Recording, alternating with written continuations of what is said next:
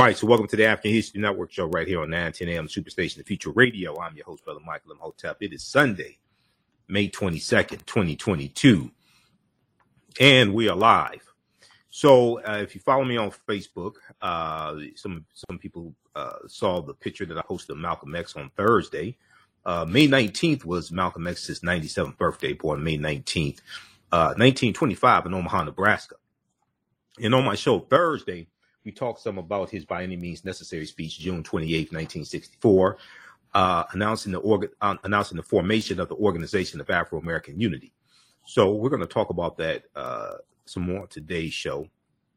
And he laid out a five uh, point platform, a five point platform, and it also included economics, and it included politics as well. Um, I hear a lot of people saying that Malcolm was against voting or things like this. Uh, you need to study Malcolm after he left it, after he left the Nation of Islam. That's not true. We're going to deal with that uh, on today's show and look at his by any means necessary speech, June 28th, uh, 1964. Okay, now also, I did a broadcast earlier today and uh, taught my online class, my Sunday online class from the Civil War to the Civil Rights Movement to the Civil Rights Movement and Black Power 1865 to 1968, from the from the Civil War to the Civil Rights Movement and Black Power, 1865 to 1968. That's the class I teach on Sundays.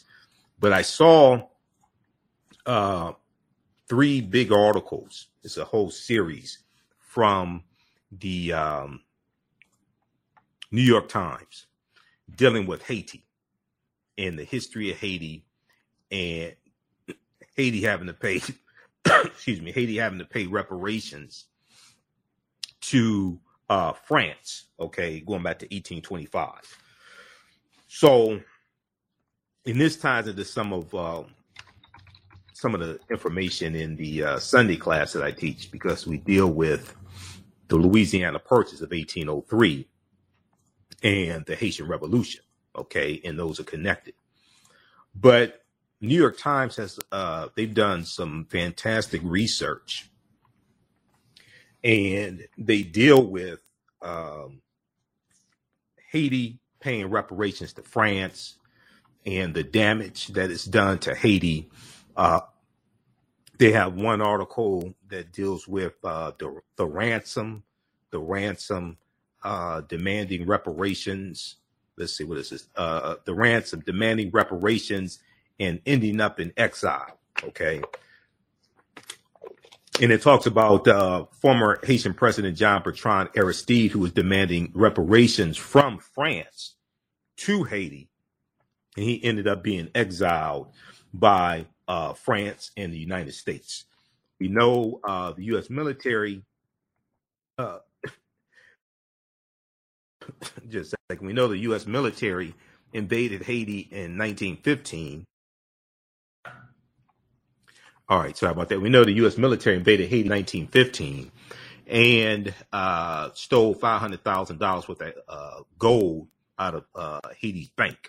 Okay, but we're going to talk some about this today. I saw on MSNBC they had um, a, a, story dealing with Haiti, and then also uh, PBS NewsHour has a good segment uh, Haiti and dealing with this report from uh, NBC from uh, the New York Times. There's also a good article, Six Takeaways about Haiti's reparations to France. Six takeaways about Haiti's reparations to France as well. Okay, so you have uh, you have that. Uh, so th- this is a really good one here that I read through. I was uh, reading a lot of these articles dealing with Haiti today. Okay, so we'll talk some about that as well. Um, and this is directly tied to Haiti's conditions today. Okay, this is directly tied to Haiti's conditions today and being one of the poorest, uh, uh, one of the poorest uh, countries, especially in the Western Hemisphere. Well, it's because of um, foreign interference and having to pay France the equivalent of $560 million in today's dollars. So that's what that that's what that is the result of. All right. So we'll discuss that. We'll discuss that And then uh, I was on Roland Martin Unfiltered on Friday. One of the things we talked about was uh, we, we talked some about the uh, Buffalo, New York shooting. And we know that two of the people who were killed, they had funerals for them this weekend and they were laid to rest.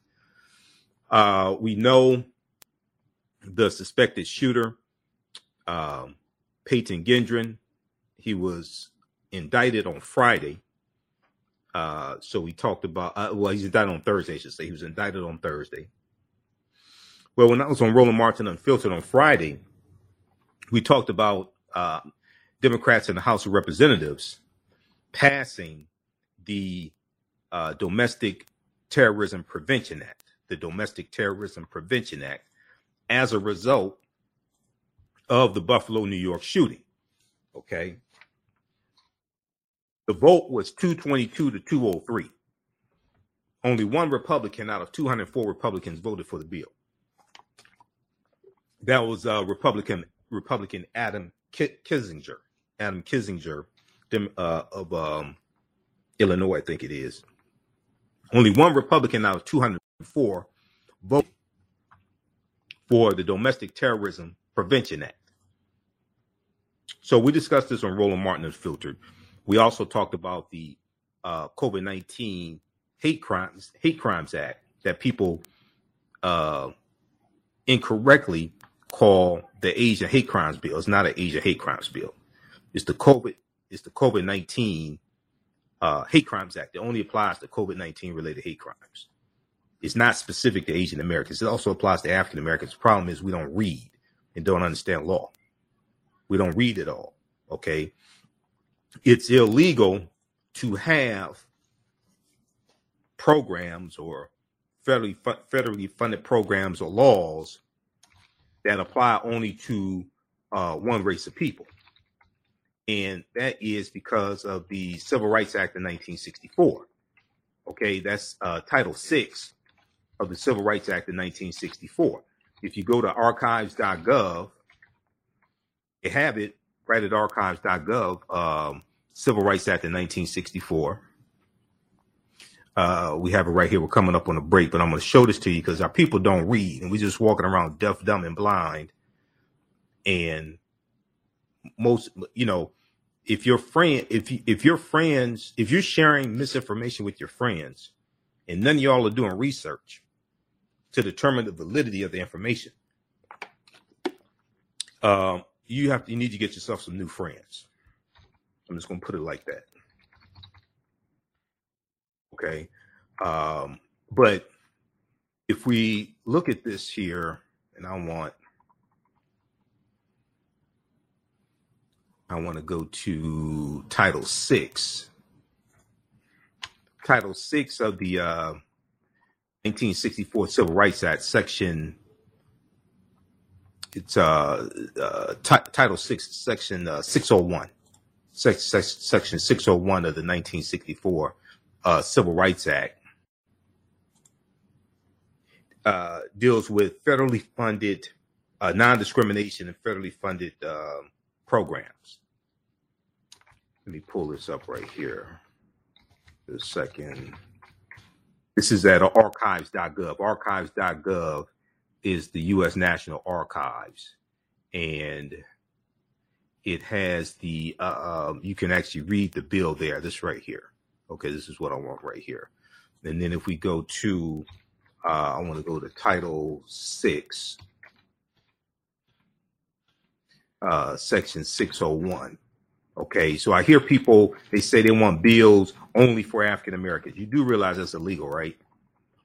Did you consult with like any attorneys or anything? Did you consult with anybody that drafts laws, anything like that? That's illegal upon the 1964 Civil Rights Act and um, it's right here, uh, Title Six, non-discrimination in federally assisted programs, non-discrimination in federally assisted programs, Section 601 of the 1964 Civil Rights Act.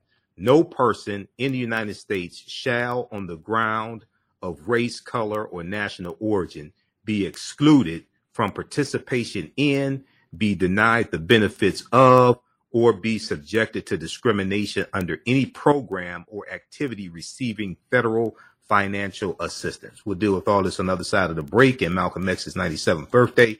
Listen to the African History Network show on Michael Imhotep. We'll be back in a few minutes. The work that I do is larger than the fashion industry. It's larger than the art world. And I believe that I was born to bring newness into this world. I'm Kyemah McEntyre. I'm 24 years old and I'm an artist. I create everything from paintings to jewelry design, metaphysical jewelry to be specific, and fashion design.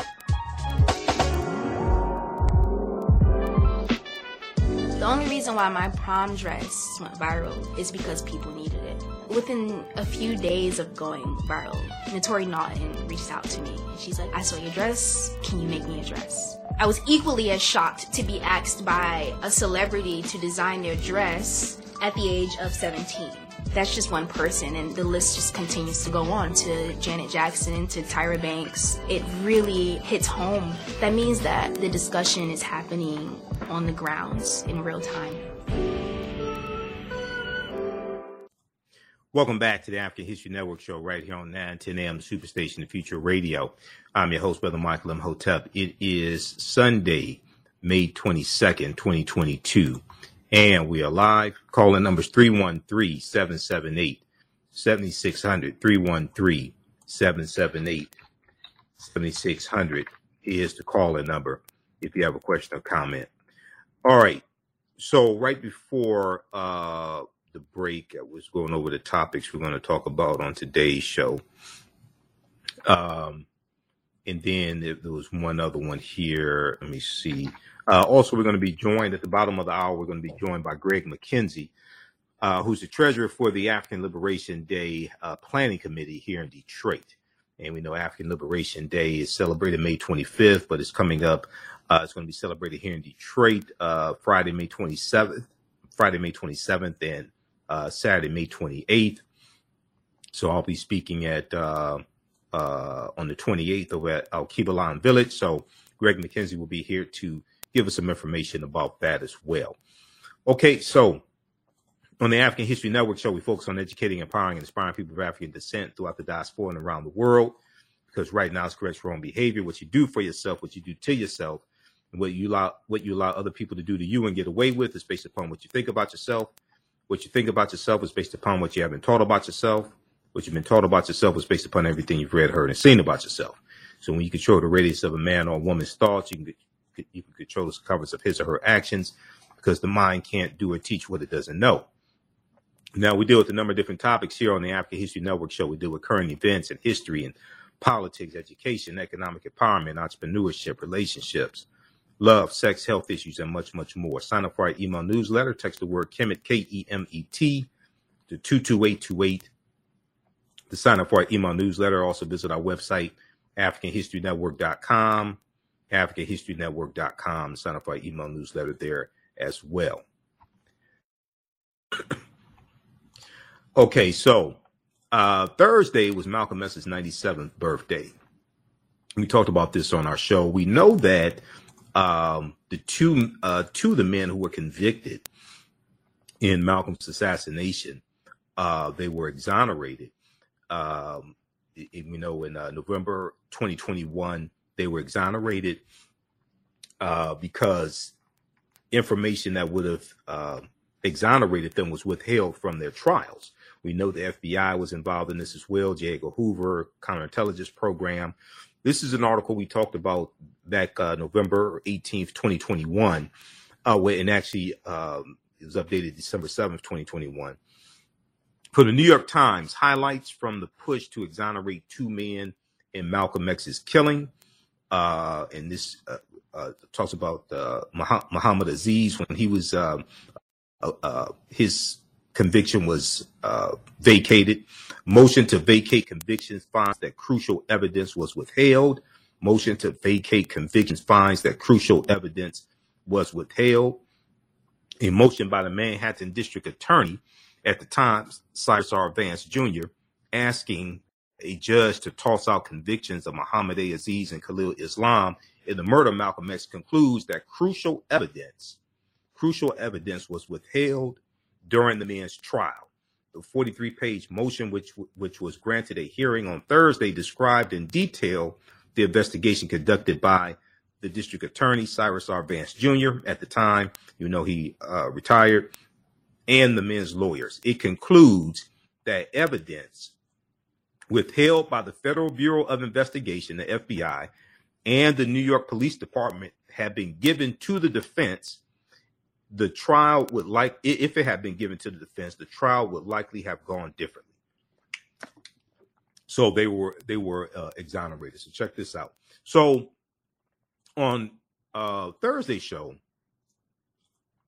one of the things I talked about was June 28th, 1964, in Malcolm's um, speech, which is called his By Any Means Necessary speech, okay? By Any Means Necessary. And he announces the formation of the Organization of Afro American Unity. Now, this is after he goes on his Hajj to Mecca and after he uh, uh, travels to 14 African nations and meets 11 heads of state. But he delivered this. Now, this is uh, after he officially separated from the Nation of Islam. He officially separated from the Nation of Islam March 8th, 1964.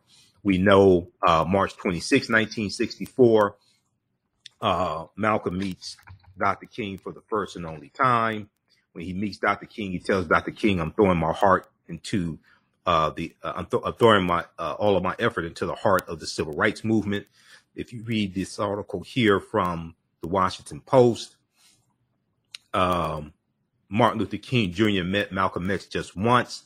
The the photo still haunts us with what was lost, and uh, by Deneen L. Brown, really good article.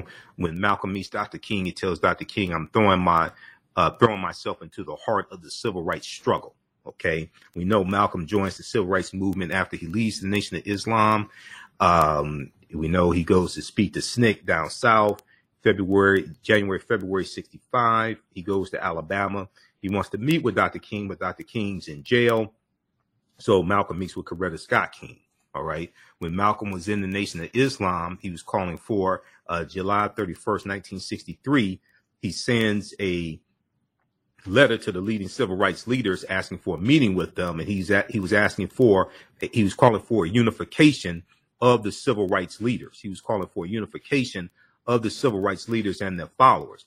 Malcolm said that we have to find a common solution to a common problem posed by a common enemy, and he and he was calling for a united front involving all Negro factions, elements, and their leaders.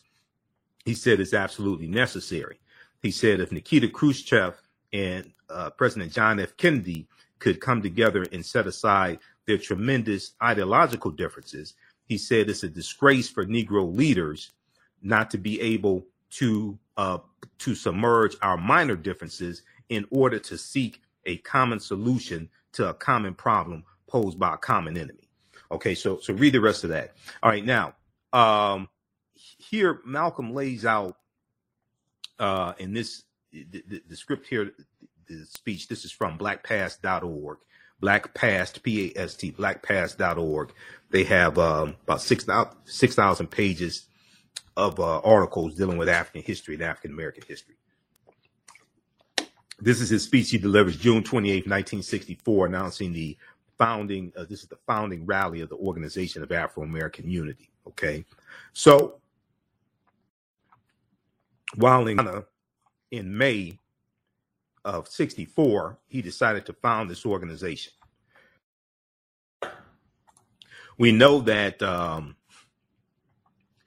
he meets Maya Angelou while, while, while he's in Ghana. Maya Angelou is going to come back to the U.S. and help and work with Malcolm in the OAAU also. All right. Malcolm returned to New York the following month to create the OAAU. And on June 28th, gave the first public address on behalf of the new organization at the Audubon Ballroom in the Washington Heights section of Manhattan. So they have the speech here now. He lays out a five plank, uh, five plank platform. It deals with education, deals with economics, politics, things like this. You can read this. So he talks about one establishment, establishment of the organization. The organization of African American Unity should include all people of African descent in the Western Hemisphere, as well as our brothers and sisters on the African continent, which means anyone of African descent with African blood can become a member of the Organization of Afro American Unity, and also any one of our brothers and sisters from the African continent. Okay, so he lays that out. Then he goes into um, two, let's see here. He goes into, uh, okay, uh, three is education, and two is, see, two is self defense. Since self-preservation is the first law of nature, we assert the Afro-Americans' right to self-defense. So read that. It talks about the U.S. Constitution, right to bear arms, things like this. Do that legally. Okay, so then he deals with education. Education is an important element in the struggle for human rights.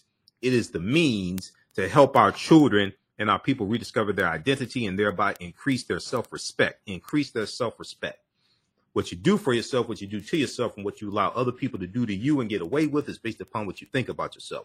What you think about yourself is based upon what you have been taught about yourself. What you've been taught about yourself is based upon everything you've read, heard, and seen about yourself. So he goes on to say, education is our passport to the future, for tomorrow belongs only to the people who prepare for it today. So then the fourth platform, um, the fourth plank in the platform, politics and economics, politics and economics. Okay. And he says the two are almost inseparable because the politician is depending on some money. Yes, that's what he's depending on, on or she. Basically, there are two kinds of power that count in America economic and political power, with social power being derived uh, from those two. In order for the Afro Americans to control their destiny, they must be able to control and, and affect the decisions which control their destiny economic, political, and social. Economic, political, and social. This can only be th- done through organization. So then he talks about uh, uh, registering people in Harlem to vote as independents. Okay.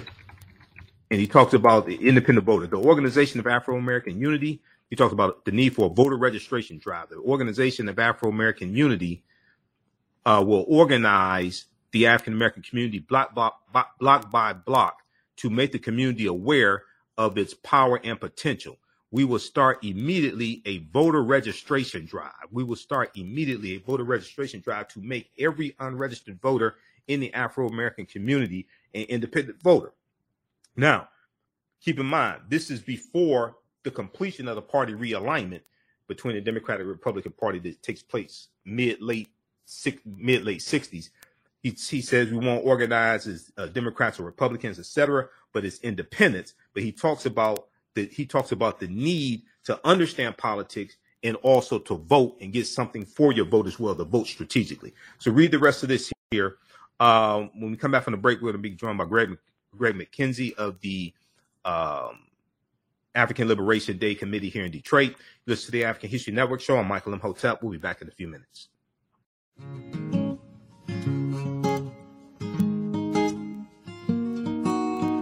IDO Network International, in collaboration with STL Black Woman, DACA, and ACTA, present the Royal Pilgrimage to the Americas, August 24th through the 28th. The African kings and queens are coming to you for business, networking, and sharing of Pan African ideals. The venue will be the illustrious Angad Arts Hotel in St. Louis, Missouri. A royal cultural experience and exhibitions, trade and investment opportunities in Africa, the Caribbean, and the Americas a Royal Pan African Summit hosting keynote speakers, and a red carpet banquet. Come and witness our African Royal Coronation Ceremony. Register at www.idonetwork.org to book your ticket to wine and dine with African royalty. Vendor opportunities available. Get face to face with the royals who own the land and resources for business. Contact DACA for deal room information at 602 730 4572.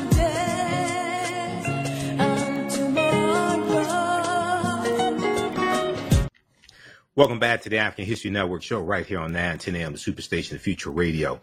I'm your host, Brother Michael Imhotep. All right, it is Sunday, May 22nd, 2022. And uh, we're joined by uh, Greg McKenzie. And Greg McKenzie is the treasurer of the uh, African Liberation Day uh, committee here in Detroit. They always do some great work and um, have uh, good celebrations for uh, African Liberation Day. So I've been to a number of them and uh, spoken at a number of them as well. So we want to welcome uh, back to the African History Network show. He's been on before. Uh, Greg McKenzie. Hotep, Greg, how you doing today? Hotep, brother Mike, how are you, man? I'm great. All right, excellent, excellent. Well, look, it's that um, it's that time of year again, and uh, African Liberation Day is uh, coming up. So, first of all, for those who uh, don't know, may not be familiar with it, explain to people exactly what is African Liberation Day and what are, what are we celebrating? Right on. I mean, so African Liberation Day, I mean, the idea in and of itself has its origins in a, a extremely long history of fighting to free ourselves from European domination, white supremacy, and the oppression that besets us wherever you find African people on the planet. Right. And so, um, as you were talking about the history around the formation of the Organization of African Unity back in 63, 63, and yep. the subsequent events that come out of that, African Liberation Day had its first inaugural celebration held in 1972 in Washington, D.C., uh, as a very strong push toward continuing to consolidate our energies and our power towards liberating ourselves wherever we find ourselves on the planet. Right. So there were celebratory elements, sure, but it was also a very serious occasion toward organizing and towards effectuating that liberation. Okay. All right. Excellent. So the celebration is coming up this year. So normally it's the official African Liberation Day is, is May 25th. Okay. Uh, which coincides with uh, May 25th, 19, 1963 and the, um, uh, the organization of the, uh, organization of African unity. Okay. Uh, but, uh, African Liberation Day, we celebrate May 25th each year. So, that's the official African Liberation Day. Now, the celebration, the Detroit celebration, explain to people when and where that Detroit celebration is taking place. So here in the D, you can celebrate African Liberation Day on May 27th and 28th. And it's generally, and that's a Friday and a Saturday. And Mhm. for us, annually, it's the Friday and Saturday before the holiday Memorial Day Right. that folks celebrate. So that Friday and Saturday preceding Memorial Day is always African Liberation Day here in Detroit. So this Friday is at the Charles H. Wright Museum from 6 p.m. to 8 p.m., but the marketplace opens at 4. Okay. So the African marketplace is a huge part of African liberation day. We're talking about cooperative economics, sustaining ourselves, liberating ourselves, having our own space will require us to be able to do business with each other and maintain the things that we need for our survival. Right. So the African marketplace presents uh, a flavor of that. Um, and then, of course, on Saturday, we're over at our Kibalon Village. Um, and it's an all day celebration with many, many moving parts. So we can talk about that in more detail to continue. Okay. So what, uh, Alkebu-lan village, give people the address and what time, uh, what time is the event on Friday and Saturday? Friday is at the Charles H. Wright Museum of African American History. Saturday is at Alkebu-lan Village. Village. So give people the location for Alkebu-lan Village and let's, let's Sure. give us the, give us the times also. Absolutely. So the location, uh, as you all know, for Friday at uh, Charles H. Wright Museum, 315 East Warren. Mhm. Uh, that's going to be 6 p.m. to 8 p.m. Okay. as far as the keynote and the actual program, but the marketplace opens at 4. Malik Yakini is the keynote this year, Okay. and um, he's Malik, going to yeah, talk to us yeah, about D-Town our Harvest Farm. political education. Yeah, D Town Harvest Farms, M- Malik Yakini. Yep, and Black Food Security Network. Exactly.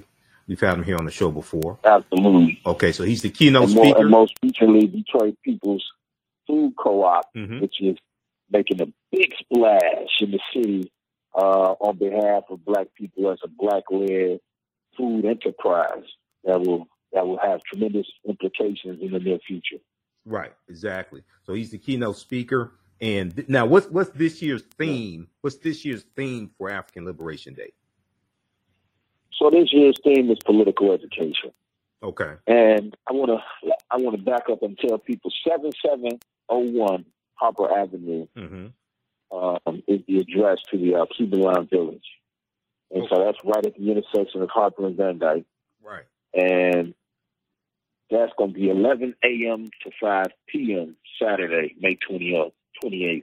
That's Okay. indoor and outdoor, weather permitting. If the weather don't permit, we'll be indoors. We got plenty of space at the village to do so. But uh, we would love to have the sunshine on our face Right. and enjoy some of our culture and celebration outside. Okay. All right. So this year's theme is political education. I know um, uh, Yes. Malik will talk about that on on Friday. Friday is 6 p.m. to 8 p.m. Friday, May 27th, Charles H. Wright Museum of African American History. Uh, also, you you all can visit ALD.org, uh, African Liberation Day, ALDDetroit.org for more information, times, and location. Say again.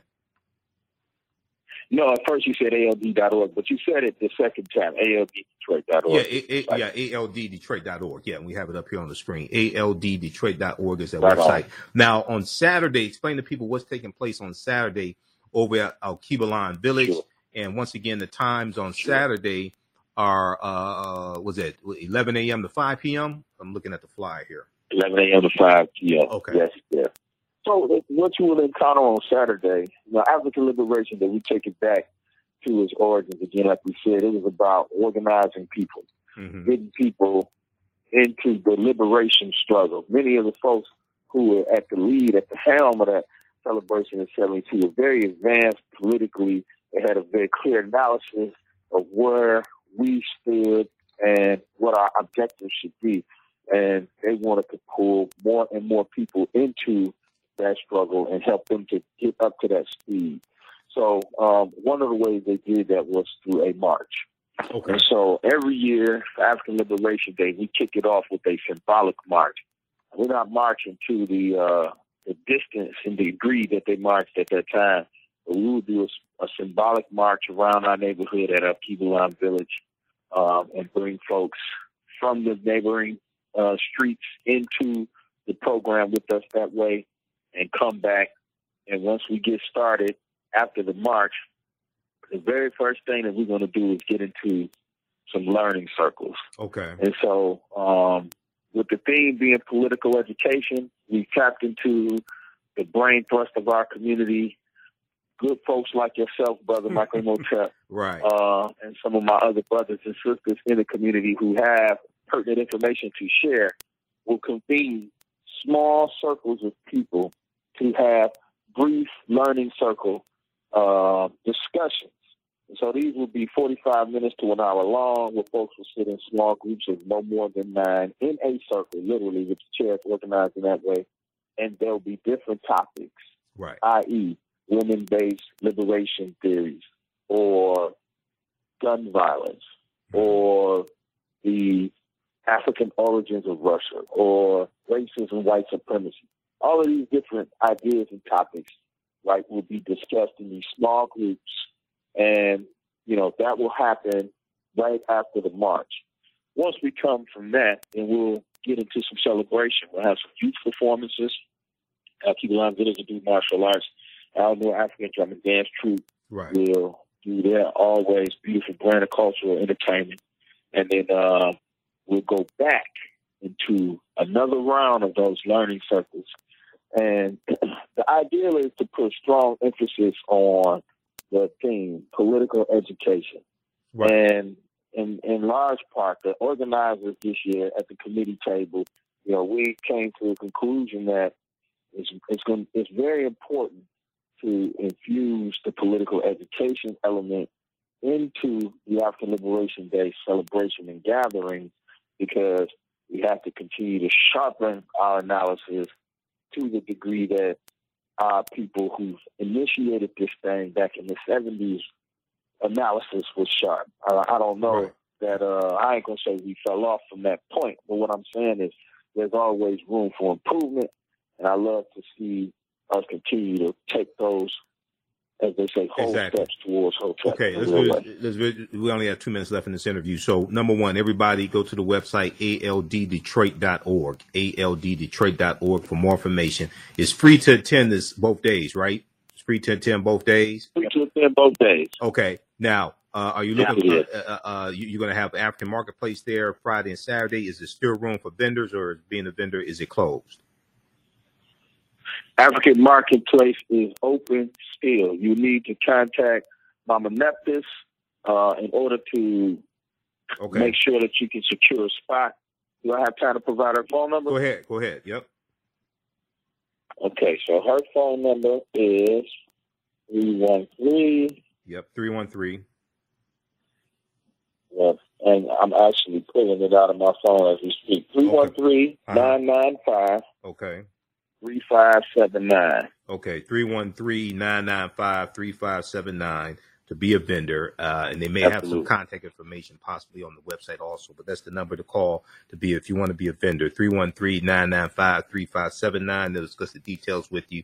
Uh, I'll, I'll be there speaking. $75 for both days. Okay, seventy-five dollars for both days. I'll be there speaking on Saturday. Uh, I'll be a vendor on Saturday also, so I have my DVD lectures. I'll register people for my online classes. You can come talk to me also. So, uh, uh, so Greg, look, thanks for coming on today. Is there a general number people can call for information? Also, for people that may not have, Absolutely. them? yeah. What's that number? Sure. If you, if you want more information, you can call me directly at 313 578 1300. Again, that's 313 578 1300. All right, Greg McKenzie. All right, Greg. Look, man, tell everybody over there, Marvis Cofield, and everybody at the uh, African Liberation Day Committee, uh, uh, Baba uh, Olagun and uh, Elder Olagun and and uh, Paul Taylor and everybody. Right. You know, keep up the good work, and, and we'll see we'll see you all Friday and Saturday. Okay. Okay. Right on. Thanks for having us on the show, Mike. All right, brother. Peace. Take care. All right, we'll be back. We'll be back from break in a few minutes. Listen to the African History Network show on Michael Imhotep. When we come back, we're going to talk some about Haiti and why Haiti had to pay France $560 million in reparations in today's dollars. You listen to the African History Network show. We'll, we'll be back in a few minutes.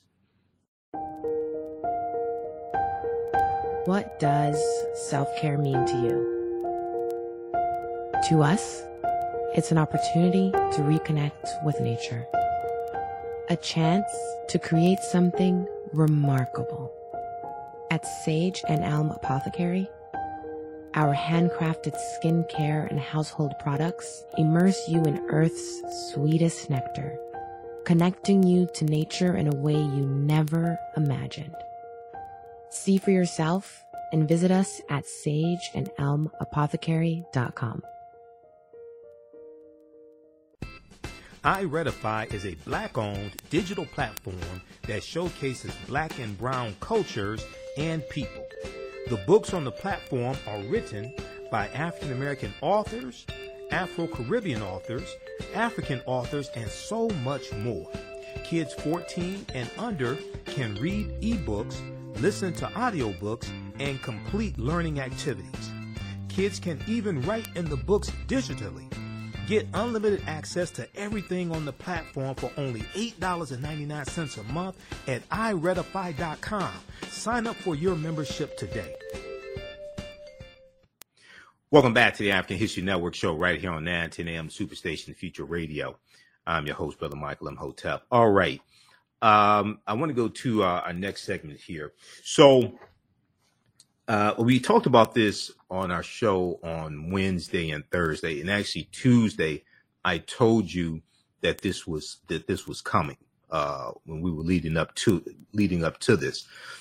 The House of Representatives, Democrats in the House of Representatives, passed the Domestic Terrorism Prevention Act, uh, and this was as a result of the Buffalo, New York mass shooting. House passes bill targeting domestic terrorism in wake of Buffalo mass shooting. So for people who were sitting around and saying, well, what are they going to do? What are they going to do about the, uh, you know, what are they going to do about domestic terrorism? What are Democrats going to do? Things like this. Okay, so this is what Democrats were doing. Republicans were voting against the bill. Only one Republican out of 204 who voted voted for the bill. The bill the, the bill passed 222 to 203. 222 to 203. The only Republican who voted for the bill was Adam Kis- Kinzinger, who is also on the uh, January 6th committee. He's one of two Republicans on the January 6th committee, Adam Kinzinger. Okay. So he voted for this bill. The now, as I talked about earlier in the week, um, it was you had some House progressives, and Axios.com had an article on this. You had some House progressives who were apprehensive about um, about the bill, but they got assurances that right that civil rights, First Amendment rights, things like that would not be violated because people like Cori Bush, they were concerned about surveillance in the African American community, et cetera. Okay, and rightfully so. So we talked about this also on Roland Martin Unfiltered. I'm going to clip one in just a second here, Jalen. We talked about this on Roland Martin Unfiltered. But if we look at this very quickly, the House on Wednesday passed legislation that would create domestic terrorism offices across three federal agencies, spurred by alarm over the rise in incidents of homegrown uh, violent extremism in recent years, spurred by the rise in events of homegrown violent extremism over the years, over in, in recent years. Representative Bradley Schneider pushed for a vote on the bill known as the Domestic Terrorism Prevention Act. The Domestic Terrorism Prevention Act in the wake of Saturday's mass shooting at a supermarket in Buffalo. In the uh, 11 of the 13 people shot were African Americans. Okay, we know this. Two have been uh, uh, two have they have funerals for this weekend. They buried them and authorities are investigating the incident as a hate crime and a case of racially uh, violent extremism. A case of racially violent extremism. Now, the measure was approved 222 to 203 to vote. One Republican, Representative Adam Kinzinger, joined all Democrats present in voting yes. The legislation's future remains uncertain in the Senate where Democrats have the slimmest of majorities and a unanimous vote on similar legislation was blocked by Republicans two years ago. We need to call our members of the U.S. Senate, put pressure on these Republicans to vote for this bill. Okay, now also the uh, so read the rest of this. Okay, read the rest of this article. House passes bill targeting targeting domestic terrorism in wake of Buffalo mass shooting. House passes bill targeting domestic terrorism in wake of Buffalo mass shooting. Um, NBC News has a story on this as well. Uh, the one from NBC News is after Buffalo, House Democrats to tee up vote on domestic terrorism bill. Okay, now, also, the Department of Justice announced uh, measures to combat uh, hate crimes as well. Okay, uh, there was a press conference on Friday that Attorney Gen- Attorney General Merrick Garland had, and he discussed this. So there was an article from uh, National Public Radio. Uh, I saw a couple, uh, number one, I saw the press press conference, and I saw a couple articles on this also.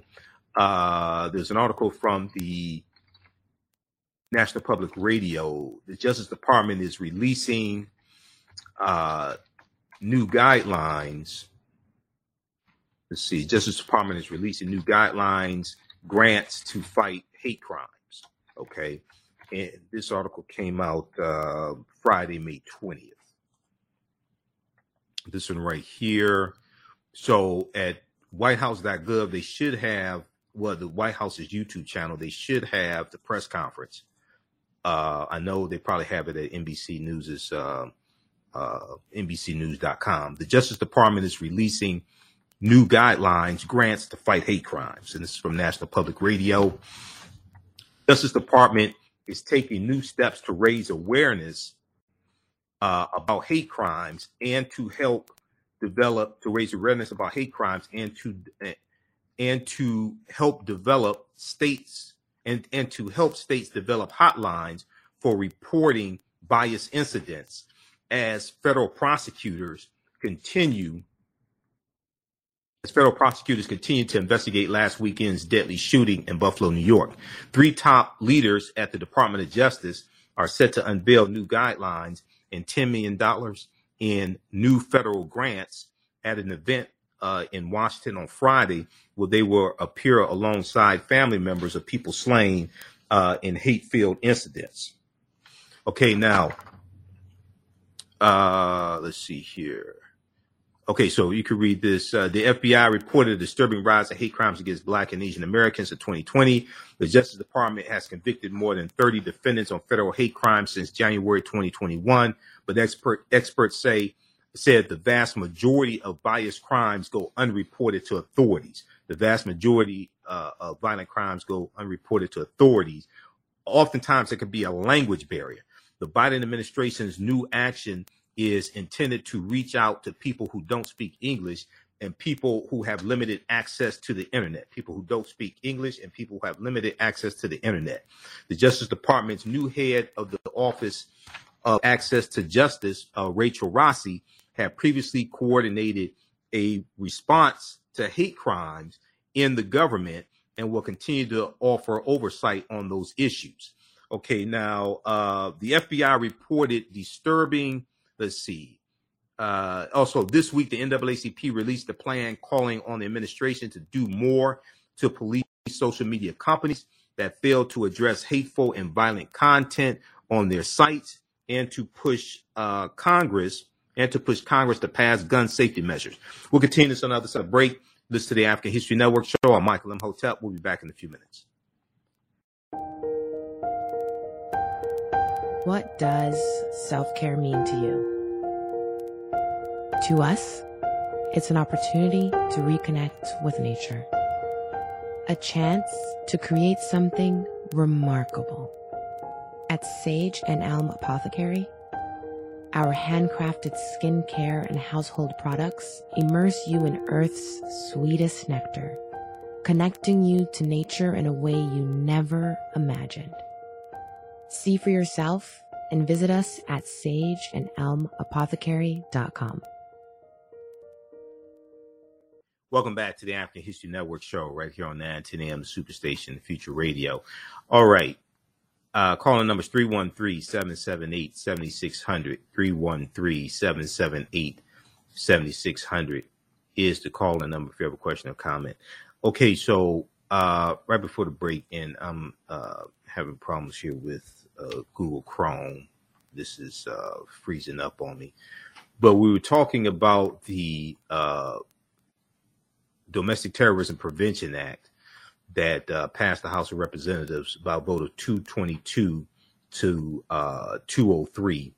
Uh, that was Wednesday, if I remember correctly.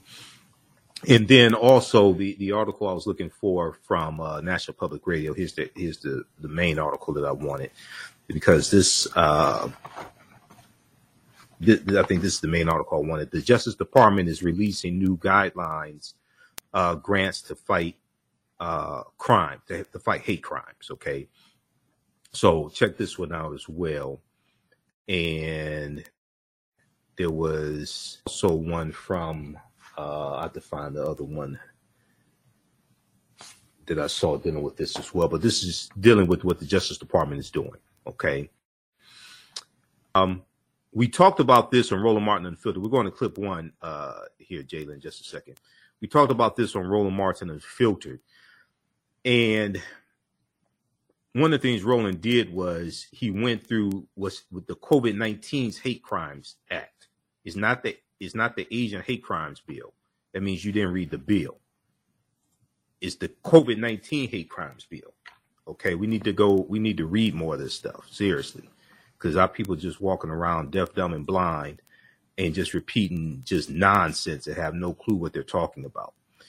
All right, so um, also in the uh, earlier in the show, I showed you the um, earlier in the show, I showed you the from the uh, Civil Rights Act of uh, 1964. This is at archives.gov, U.S. National Archives. Okay. This right here. This is why you, you cannot have race specific programs, policies from the federal government. Want things that are only for black people. That's illegal. Why? It's based upon the 1964 Civil Rights Act. We haven't read any of this stuff, so we don't know this. we just we just we just go sorry, we're just going around just repeating nonsense. We haven't read any of this stuff, so we don't know this. Okay. Title six, non-discrimination in federally assisted programs. Title six, non-discrimination in federally assisted programs, section section 601. Okay, this is at archives.gov. All this stuff is at the Library of Congress website, loc.gov, Nas- U.S. National Archives, archives.gov. All this stuff is there. Bills, laws, all that stuff. U.S. Constitution, everything. Okay. So if you go to uh, right here, Title Six of the 1964 Civil Rights Act, non-discrimination in federally assisted programs. No, Section 601, no person in the United States shall, on the ground of race, color, or national nas- national origin, be excluded from participation in, be denied the benefits of, and let's see if we can increase the size of this. I want everybody to see this. So I hear people, you know, and, and like if you're gonna put out like a, a black agenda that deals with policies, did you consult with attorneys that have experience crafting policies to make sure the stuff is legal that you're proposing? I'm just curious. Did you consult like with attorneys to make sure what you're proposing is legal? No person in the United States shall, on the ground of race, color, or national origin, be excluded from participation in, be denied the benefits of, or be subjected to discrimination under any program or activity receiving federal financial assistance. Okay, that's 1964 Civil Rights Act. All right, so we discussed this uh, on Roland Martin Unfiltered on uh, Friday, May 20th. Uh, let's go to this clip, uh, clip number one, Jalen. So, Michael, let me for again for the people out there who pay no attention, who can't read or don't refuse to read. Okay, this is. Uh, are- are y'all seeing it in the control room? Are y'all seeing it on my iPad, please? Thank you. This is the actual bill. Yes. It is called the COVID nineteen Hate Crimes Act. Surprise, surprise. What it's called, the Act. Okay, now let me go through the bill here, and here's the deal. It says, it says, this act may be cited as y'all cited as the COVID nineteen Hate Crimes Act. Cited as. Now, there were people who's called it the Asian Hate Crimes Bill because yes, in the bill it says Congress finds the following. Following the spread of COVID 19 in 2020, there has been a dramatic increase in hate crimes and violence against Asian Americans and Pacific Islanders. And it goes through here and it labels those particular things that happen. Okay? Then it says, in general, what the law does. It talks about hmm? applicable. Here's the guidance the Attorney General shall issue guidance for state, local, and tribal law enforcement agencies pursuant to this act to number one, establish online reporting of hate crimes or incidents and to have online reporting that is equally effective for people with disabilities as for people without disabilities available in multiple languages and determined by the Attorney General. Does it say Asian only? No, it doesn't. It says collect data disaggregated by the protected characteristics described in Section 2249 of Title 18.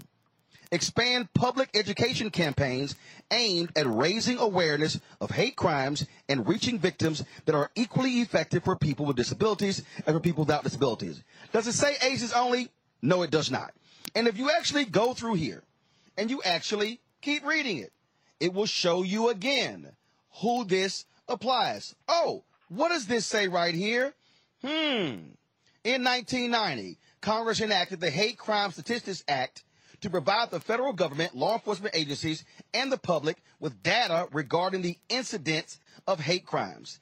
The Hate Crime Statistics Act and the Matthew Shepard and James Byrd Jr. Hate Crimes Prevention Act have enabled federal authorities to understand and, where appropriate, investigate and prosecute hate crimes. And if you keep reading, Y'all, here's the bill. And I keep going. And I keep going. And allow me to keep going. Hmm. Y'all are seeing the actual bill. Do you see anywhere in the bill where it says Asians only? Nope. Pacific Islanders only. Nope. Nope. I'm still scrolling, Michael. Still scrolling. still scrolling. And yet we've got these folks who are running around who are saying, oh, this bill is only for Asians. What does this say? Adopted a policy on identifying, investigating, reporting hate crimes. developed a standardized system of collecting, analyzing, and reporting the incidents of hate crime. Establishing a unit specialized in identifying, investigating, and reporting hate crimes. And it goes on and on. And it goes on and on. And it lays out. Now we're at the end.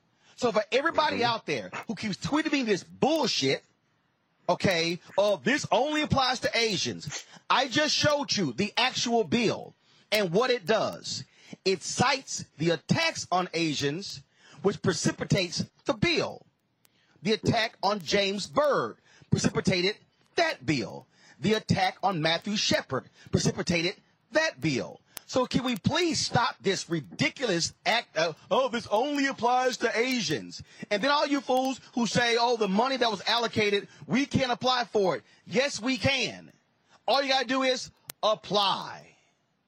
Well, so Roland, uh, okay, so I've gone through that bill also on, on, the African History Network show. I'm glad you showed that. That's at congress.gov. Everybody needs to go to congress.gov. That's one of the most powerful websites there is because this is where you go, one, to actually read what's in the bills. So you can stop listening to these simple Simon, simple Simon ass people on social media who have absolutely no clue what they're talking about, who are just lying to you and pimping you. Number one. Two, you can actually see who voted for the bills and who voted against the bills. So if you're a member of the House of Representatives and your two members of the U.S. Senate keep overwhelmingly voting for bills that you advocate for, why the hell would you let them get voted out of office? If you're two members of the U.S. Senate or one or two members of the Senate and you're a member of the House of Representatives keep voting against bills that you advocate for, you need to organize and vote their asses out of office. But this, this goes even deeper, Roland. Number one, you're correct. The name of the bill is the COVID-19 Hate Crimes Act it only applies to COVID 19 related hate crimes. It does not apply to race related hate crimes. That's another thing that people don't understand. If you actually read the text of the bill, not only does it apply to uh, any race or ethnicity, it only applies to COVID 19 related hate crimes and not race related hate crimes. This is something else that these backward ass people get wrong because they don't read. Now, if we look at the bill, the Domestic Terrorism Prevention Act, which just passed the House of Representatives. I think it was Wednesday. I talked about this on the African History Network show. That bill passed 222 to 203.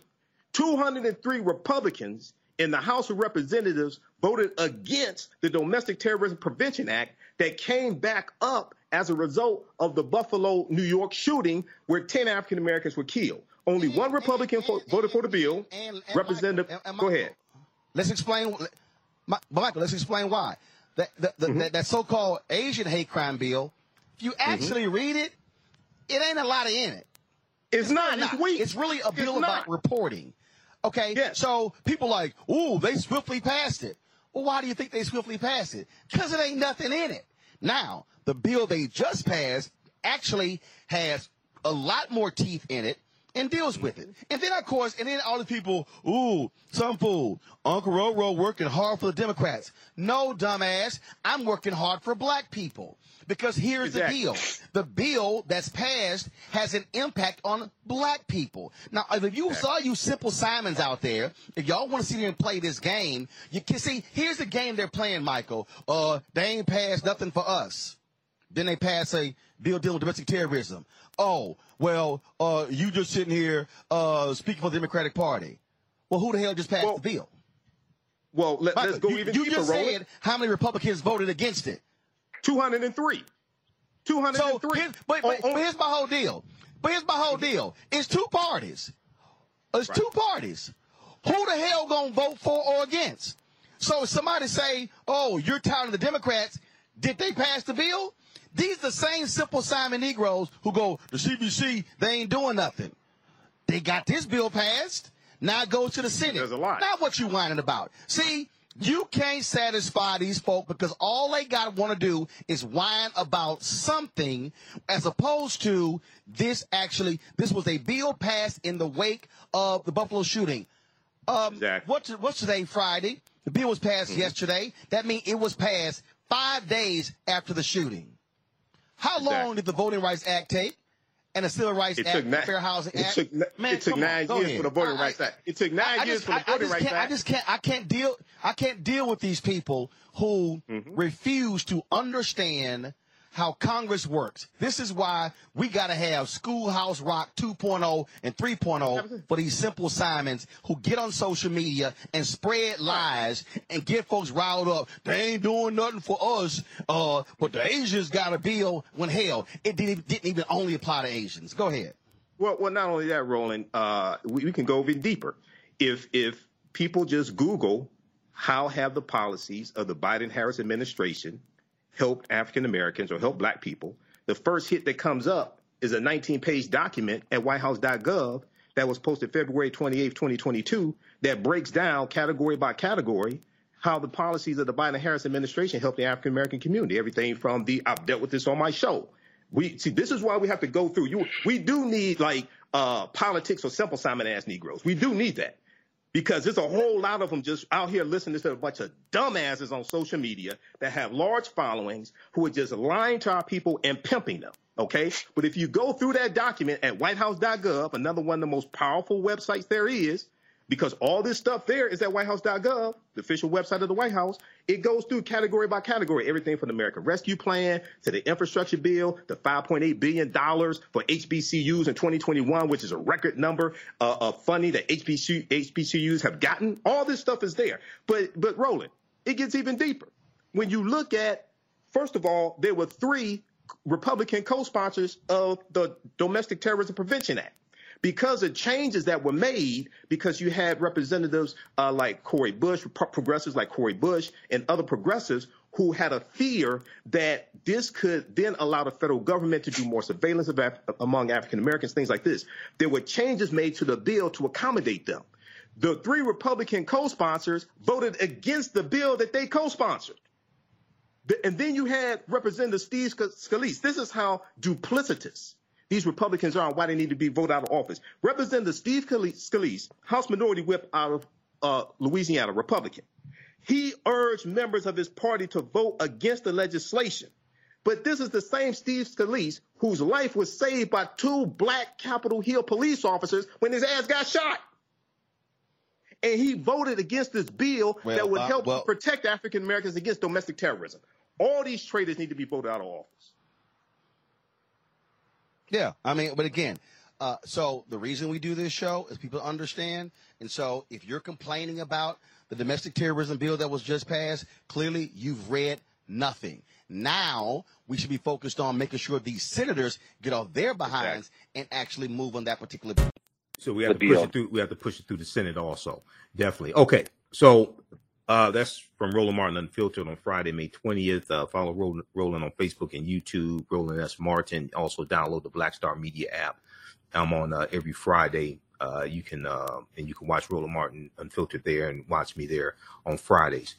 Okay. Now the um, the article that I was referencing. Two quick things here, and then I want to go to uh, Haiti the Haiti topic.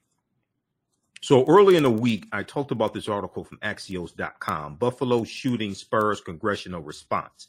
May 17th, 2022. Also, we'll go to the phone lines, 313-778-7600. Uh, we'll go to Walter here in just a minute.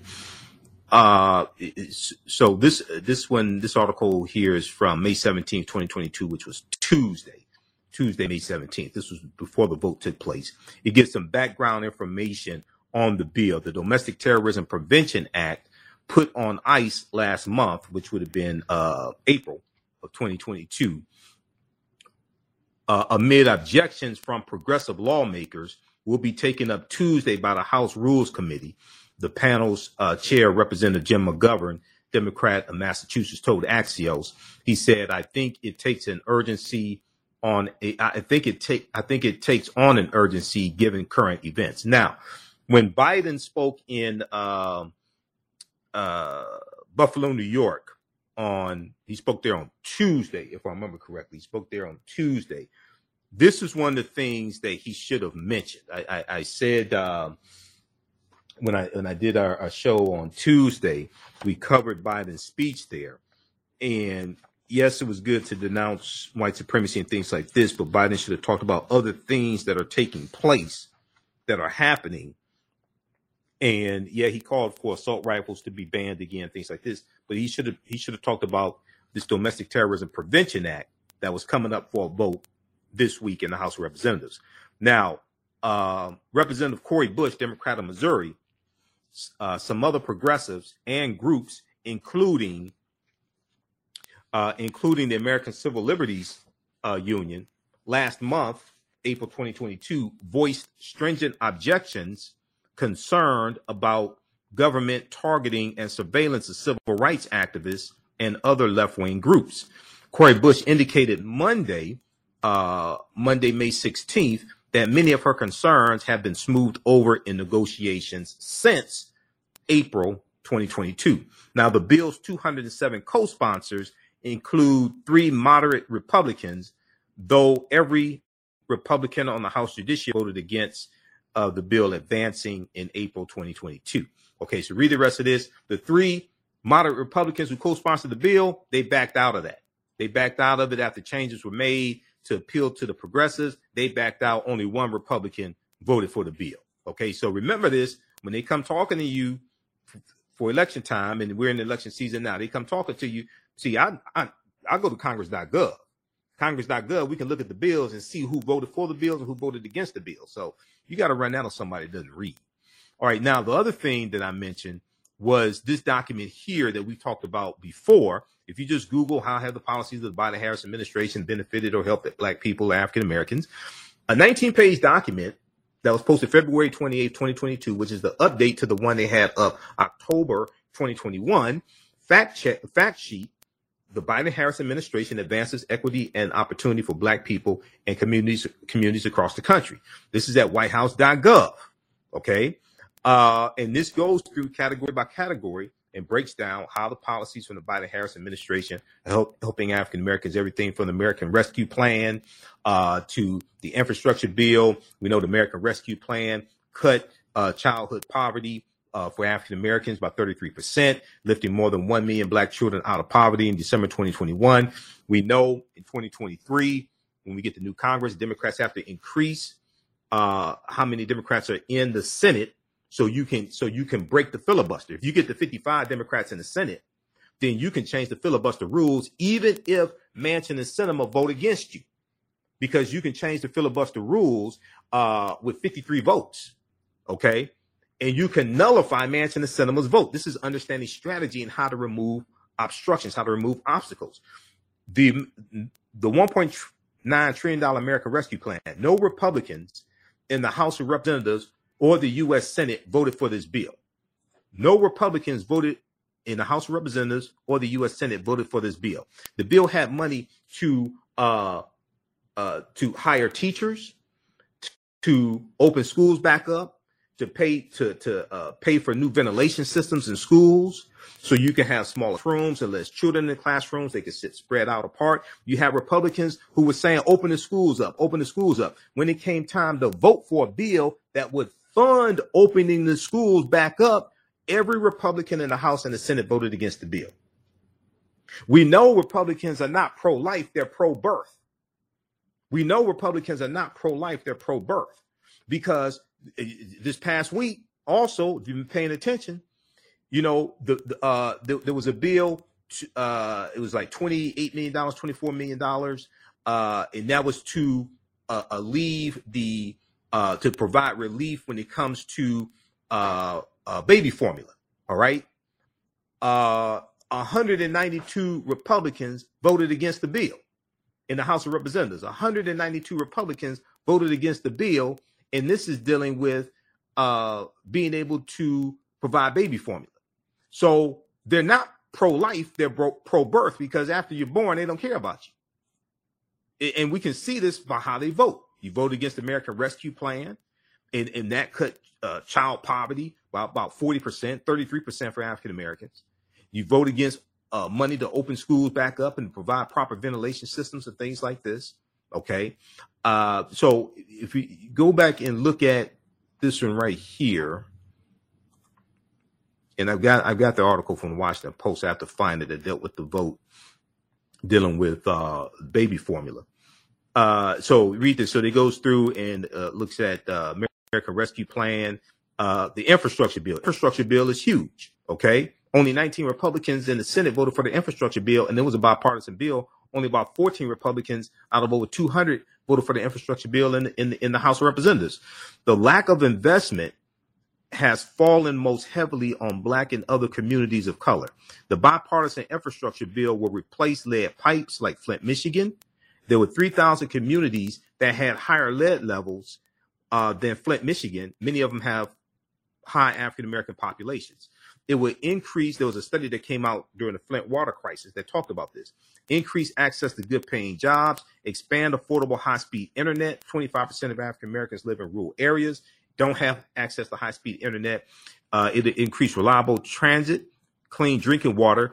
Very important right here. Reconnect neighborhoods divided by legacy highway infrastructure and other resources to finally give black communities a fair shot at the American dream because uh, part of the bill is going to help to repair communities that were separated because of the U.S. Interstate Highway Acts of 1952 and 56, which which drove 41,000 miles of U.S. interstate highways across the country and disrupted about 1,600 African American communities. Go read the rest of this. This is a 19 page document. It goes through category by category and shows you how the policies from the Biden Harris administration are helping the African American community. And, and these bills that pass Congress, most of the time, the majority of Republicans vote against these bills. You listen to the African History Network show. I'm Michael Imhotep. We'll be back in a few minutes.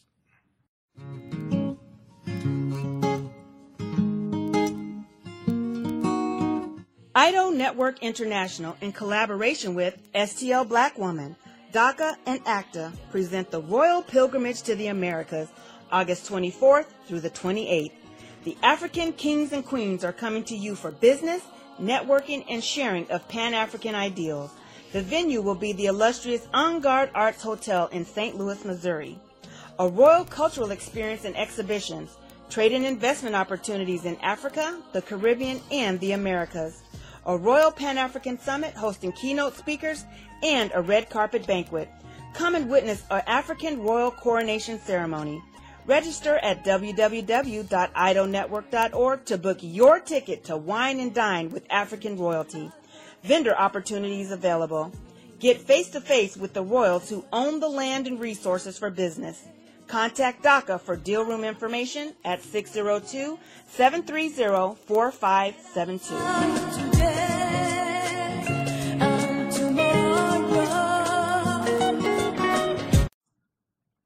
Welcome back to the African History Network show right here on 9 10 a.m. Superstation, the Future Radio. All right. Uh, you can still register for the online uh, history class I teach on Saturdays and Sundays, Ancient Kemet, the Moors, and the Ma'afa, understanding the transatlantic slave trade, what they didn't teach you in school. We deal with thousands of years of history and what leads up to the transatlantic slave trade taking place. I do a PowerPoint presentation. We have book references, articles, video clips. We do the sessions live. All the sessions are archived and recorded. You can go back and watch it anytime. You don't have to be present in class. Uh, a year from now, two years from now, you'll still have access uh, to it so you can go watch 10 top, the full course. Okay. So that's at AfricanHistoryNetwork.com. We also have a bundle pack. You can uh, register for all three classes that I teach. We have a bundle pack for $120. That's a $285 value. On Sundays, I teach from the Civil War to the Civil Rights Movement and Black Power. 1865 to 1968. We talked some about Haiti uh, today uh, in the class as well as well as, as well as the Louisiana Purchase. So we have that information at AfricanHistoryNetwork.com. Okay, um, very quickly here, let's go before we get to the Haiti topic. Let's go to uh, the phone lines. Let's go to Walter, line one. Walter, welcome to the African History Network show. Thanks for holding. Tell us where you're calling from. Yeah, calling from uh, Ann Arbor. Ann Arbor, Michigan. Okay, go ahead, Walter. Thanks for holding. First question is uh, which political party owes tax reparations? Second question is uh, what is your view of the job that Joe Biden is doing right now? You said what the first opinion? first question you said which political party owes reparations? Yeah, which one do you think if we would get blacks to get reparations, which you which political party do you think owe us reparations? And number two, Well, what uh, on a scale of zero to ten, what would you grade Joe Biden right now at this point? well, well, both political parties will owe reparations, but reparations come from the federal government, not a political party. And for the majority of the time that slavery existed in this country, there was no Democrat or Republican Party. The Democratic Party was founded in 1828. The Republican Party was founded in 18, 1854. So the majority of the time that slavery existed, chattel slavery ended in 1865. The majority of the time that slavery existed in this country, you didn't have a, a Republican or Democratic Party, but the reparations would come from the federal government. It would not come from a, a, a political party. To go to your next question, to go to your second question, what what uh, on the scale of uh, you said zero to ten, yes. uh, I would give him an eight. Okay. Can I give him? A, I, I got a good grade for him. Mm-hmm. My on a scale of zero to ten, minus one million. And I You know said- you've been on here about you what said- six, you seven, eight years. You said You're mi- still you, talking. you You- said you you still said. Well, I want to make sure I understand what you said. You said minus one million. Yes, as well as Barack Obama, the two worst presidents America's ever had. And uh, you, you've been Ba- on here based- for based- seven, eight, nine, ten years, and you Well, still talk. No, you still no, I've been on six years. racism rhetoric. No, I'm not dealing with racism. Okay, this is Yeah. dumbass Walter. Thanks for calling. Walter. Have a good day. Thanks for calling. See, that's dumbass Walter. Okay, he said he said Joe Biden and Barack Obama are the worst, and then he said I'm talking racism. No, I'm dealing with facts and evidence. See, Walter doesn't read. That's why. And then, I mean, you can tell something's wrong. He said, which political party owes reparations? If you actually understand history, which he does not, the majority of the time that slavery existed in this country, you didn't have a Republican Party or a Democratic Party, and many of the founding fathers were against Republican parties. Walter doesn't read. Okay, this is what happens when you call in here and you deal with somebody like me that actually understands history and does research, and and that's that's that's that's what happens. See, now Walter hasn't read this document right here at WhiteHouse.gov because he doesn't read. I just dealt with this. He didn't even want to. He didn't want to talk about that. Notice he didn't want to deal with no facts. He just want to deal with nonsense. So that's why you know we don't have time to deal with that. But that's how I deal with trolls like him. Read, go read this article, Lil Walter. Then call me back. The Biden Harris administration advances equity and opportunity for Black people and and communities across the country. Is that WhiteHouse.gov. Oh, we said we talking about race because we talking about the White House. You can't talk about race. It goes through category by category and shows how the policies from the Biden Harris administration are helping the African American community. Walter didn't want to deal with that. Okay. He, he, he wanted to come on here, clown. Leveraging federal procurement to narrow the racial wealth gap. Oh, you talked about race. You can't talk about that. See, that's so you talk about race. Oh, you're promoting racism. Leveraging federal procurement to narrow the racial wealth gap for black entrepreneurs. Oh, you said black. You can't talk about race. No, that's racism. See, you said black. See, you, you can't talk about that. You, you're supposed to be what transparent. You're supposed to be what, you know, no color. Recognizing that the federal government spends more than $650 billion each year on purchasing goods and services, President, President Biden has directed uh, agencies to use federal purchasing power to grow federal contracting with underserved small businesses.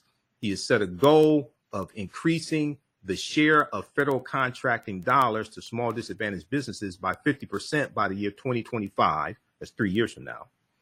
Projected to translate to an additional $100 billion to minority owned businesses and helping more Americans realize their entrepreneurial dreams. Okay. See, um, now the reason why it can't be race specific, race, race specific and just for black people, like I discussed and broke down before Walter called in.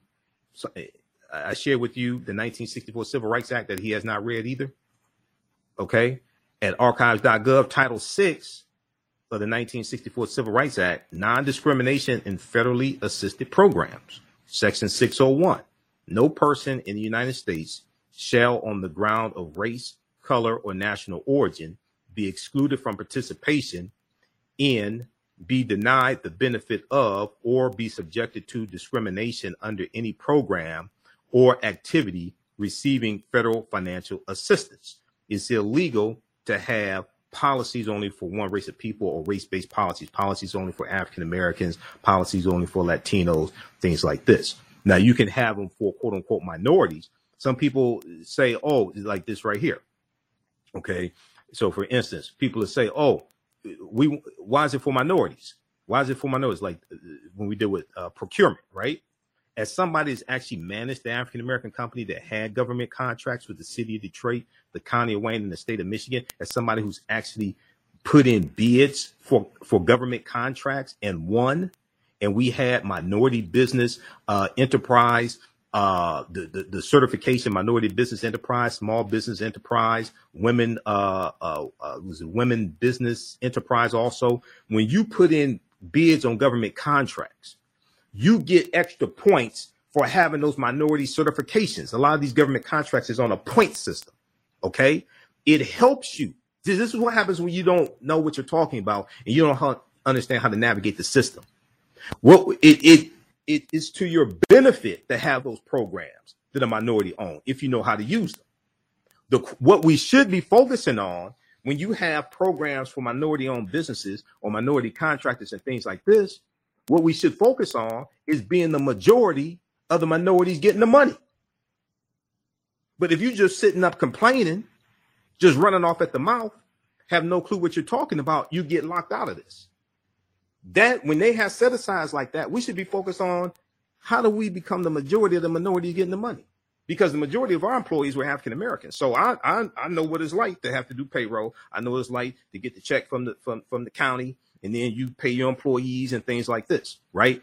That's what happens when you have people have absolutely no clue what they're talking about. So when I hear people say we don't want minority set aside programs, I'm like, you out of your mind. You have no clue. Okay. Go run that on somebody that don't read. Uh, let's go to John, uh, line two. John, welcome to the African History Network show. Tell us where you're calling from, John. Thanks. I'm calling from Detroit, the east side of Detroit. All Thank right. you, Hotep, for educating educate the public. Because that character called you, he, he, he don't read nothing. He just go by what the Republicans say. So it was Frosties, all that stuff. So thank you. And I don't think I, I, I wish that you could be on the daytime to let the people know where to go to White House her and pick up all the knowledge and so forth. Because at, at daytime, the, the, the, the talk shows don't know on this thing. They don't talk about it like that. I, I, I call the Sabotage show where to go and, and pick up and have someone on to represent WhiteHouse.com so they can know, people can know how to get, get the information and knowledge and, Right. and get their money so forth. I think uh, President Joe Biden put a lot of money in Detroit and tell them how to get their money. That's what I think Well- about it. So I want to thank you one Oh, time thanks- and thanks, you know, John. for educating the people and keep up the good work. Because like you said, some of these dumb crowds don't read, but they want to talk about it. So Right. thank you. Thank All right, John. Thanks. Appreciate it.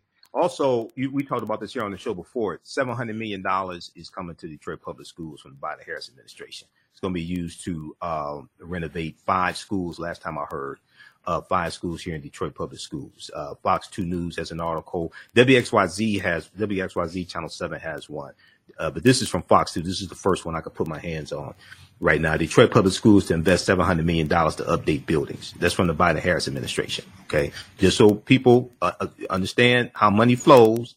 Federal annual. I was reading through the uh, new the 2023 federal annual federal budget from the White House. I think it's about 6.9 trillion dollars. There's money in there for everything. Okay, there's money in there for everything. All right, now uh, we're coming up on our, our last break. Um, when we come back, we're going to deal with this story dealing with Haiti. Okay, um, Haiti had to pay reparations to France uh, that is the equivalent of $560 million in today's dollars, which is one of the main reasons. Yes, Haiti had corruption, just like the U.S. has corruption. But yes, Haiti had corruption, but this is one of the main reasons why Haiti is so impoverished today. Okay. You listen to the African History Network show. I'm Michael Imhotep. We'll be back in a few minutes. STEM Forward, helping our community find their place in the emerging fields of science, technology, engineering, and mathematics. Join us for our monthly live stream on our website, stemforwardedu.org. Watch, subscribe, share. Also join our mailing list to stay up to date with STEM resources and opportunities. STEM Forward, the future is now. Watch, subscribe, share.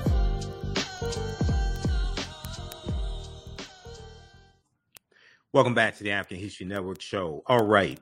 Um, I want to go to uh, this story here dealing with um, Haiti, and it deals with uh, a series that the New York Times has done and a ton of research uh, they've done on Haiti. We're going to go to uh, that clip here in just a second, Jalen, from uh, PBS NewsHour, clip number three. So I, I saw this story uh, this morning on New York Times homepage because I read New York Times and Washington Post every day. I have digital subscriptions to them. So this is one of the uh, articles that I saw. The ransom demanding reparations and ending up in exile. And this is about uh, former President John Bertrand, uh, John Bertrand Aristide, former uh, president of Haiti a firebrand Haitian president tried to hold France to account for its years of exploitation, he, so- he soon found himself ousted from power. This is from May 20th, uh, 2020. And he demanded reparations from France. We know Haiti was a colony of France. Haitian Revolution 1791 to 1803. Um, he's going to be uh, taken out of power, forced out of power by France and the U.S. Okay, then you have this piece here from also from the New York Times um, that is called Six Takeaways about Haiti's reparations to France. Six six takeaways about Haiti's reparations to France, and the first thing they talk about is the double debt that started that started it all, the double debt that started it all. In 1825, an emissary from King Charles X of France came ashore and delivered an astonishing demand. France wanted Haiti uh, to pay reparations from the people it had enslaved. France wanted Haiti to pay France reparations because of the Haitian Revolution. Okay. Um, the demand was for 150 million French francs to be turned over in five annual payments, far more than Haiti could pay, far more than Haiti could pay.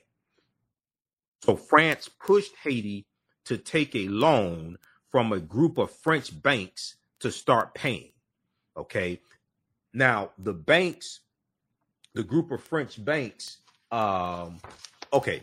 So the true cost of Haiti then and today. In all, they added up to about $560 million in today's dollars that Haiti ended up paying to France. I want to go to this clip here from uh, this is from the PBS NewsHour. Hundreds of years after Haiti paid to be free from slavery, the costs are still being felt. Let's go to uh, clip three, Jalen. The island nation of Haiti often makes headlines in the midst of crisis, but there's less attention paid to the factors underlying its status as the poorest nation in the Western Hemisphere and one of the most unstable. The New York Times has conducted an unprecedented investigation into those root causes and is putting a harsh spotlight on Haiti's former colonizer, France. My colleague Ali Rogin has more. To learn more about this sweeping investigation, I'm joined by Catherine Porter. She's the Toronto bureau chief of the New York Times, and she's been covering Haiti since its devastating 2010 earthquake and led the team that poured over centuries old documents and archives for this story. Catherine, thank you so much for joining us. Uh, how did your team come up with this idea? Well, uh, as you mentioned, I've been in Haiti since 2010, and I think uh, I've been back more than 30 times. And any journalist that spends any time in Haiti ask the question like, why is it like this? Why is the poverty so bad? Why is the infrastructure so bad? And why is it so so much worse in other countries around it? And the obvious answer is often given as corruption, which is true. But reading a book on one of my trips there, it mentions this thing called the independence debt that Haiti had paid to France after winning its independence, had, had then been forced to pay in cash.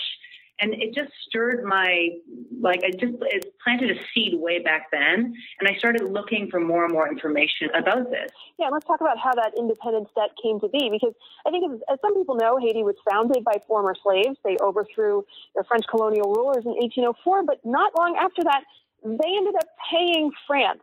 Why? Yeah, they called it reparations, which is so mind-boggling now. Um, 25 years, at 1825, 21 years after the first Black nation of the Americas was formed, a battalion of French ships arrived with a message from the king, basically saying, either you give us money or prepare for war. And at that time, Haiti been, had been completely frozen out. Um, America, the United States would not deal with it. Britain wouldn't acknowledge it.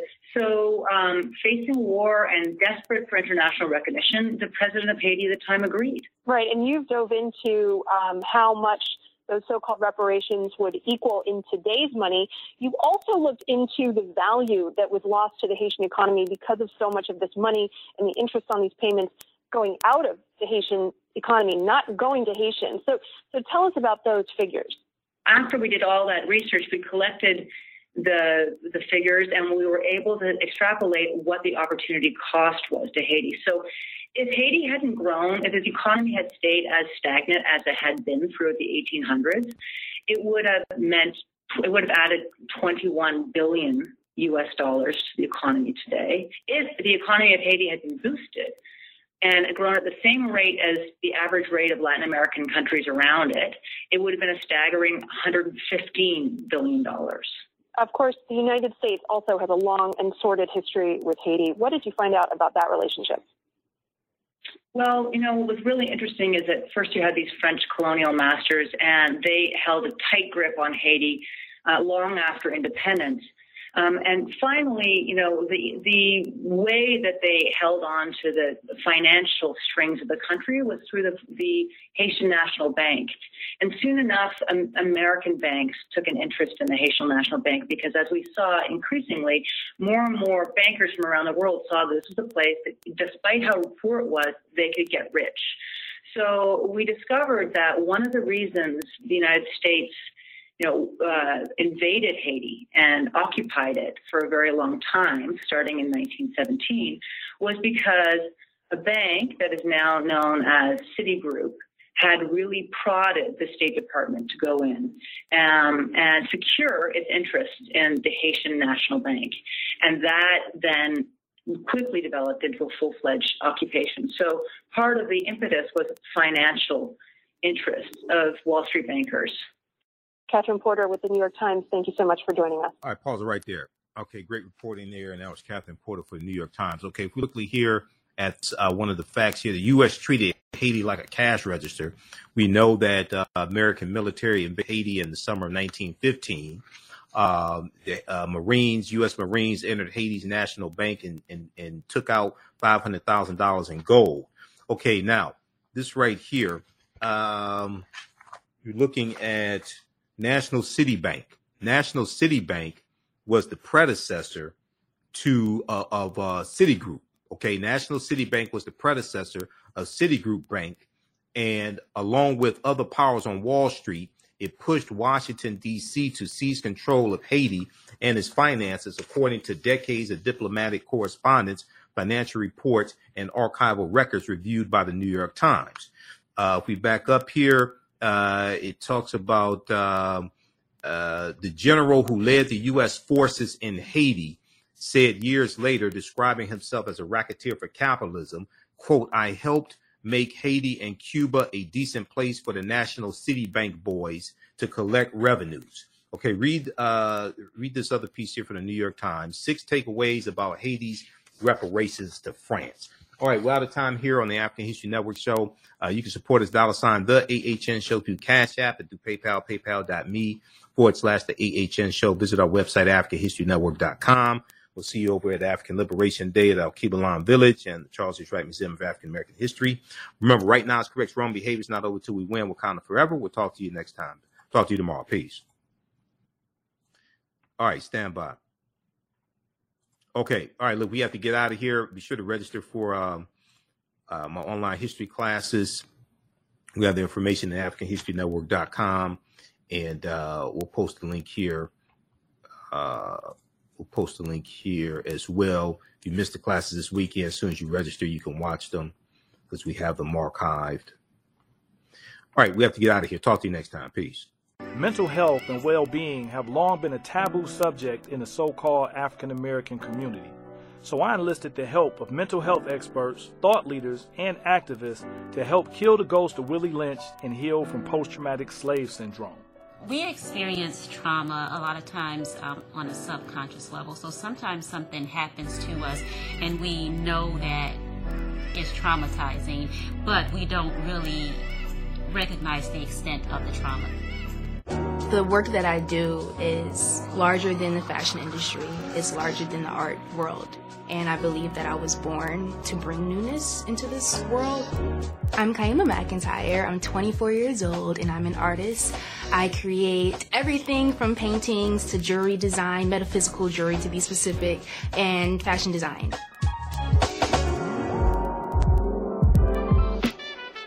Only reason why my prom dress went viral is because people needed it. Within a few days of going viral, Naturi Naughton reached out to me. And she's like, I saw your dress. Can you make me a dress? I was equally as shocked to be asked by a celebrity to design their dress at the age of 17. That's just one person, and the list just continues to go on to Janet Jackson, to Tyra Banks. It really hits home. That means that the discussion is happening on the grounds in real time.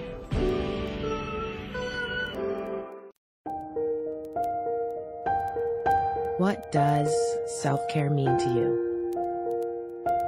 To us, it's an opportunity to reconnect with nature, a chance to create something remarkable.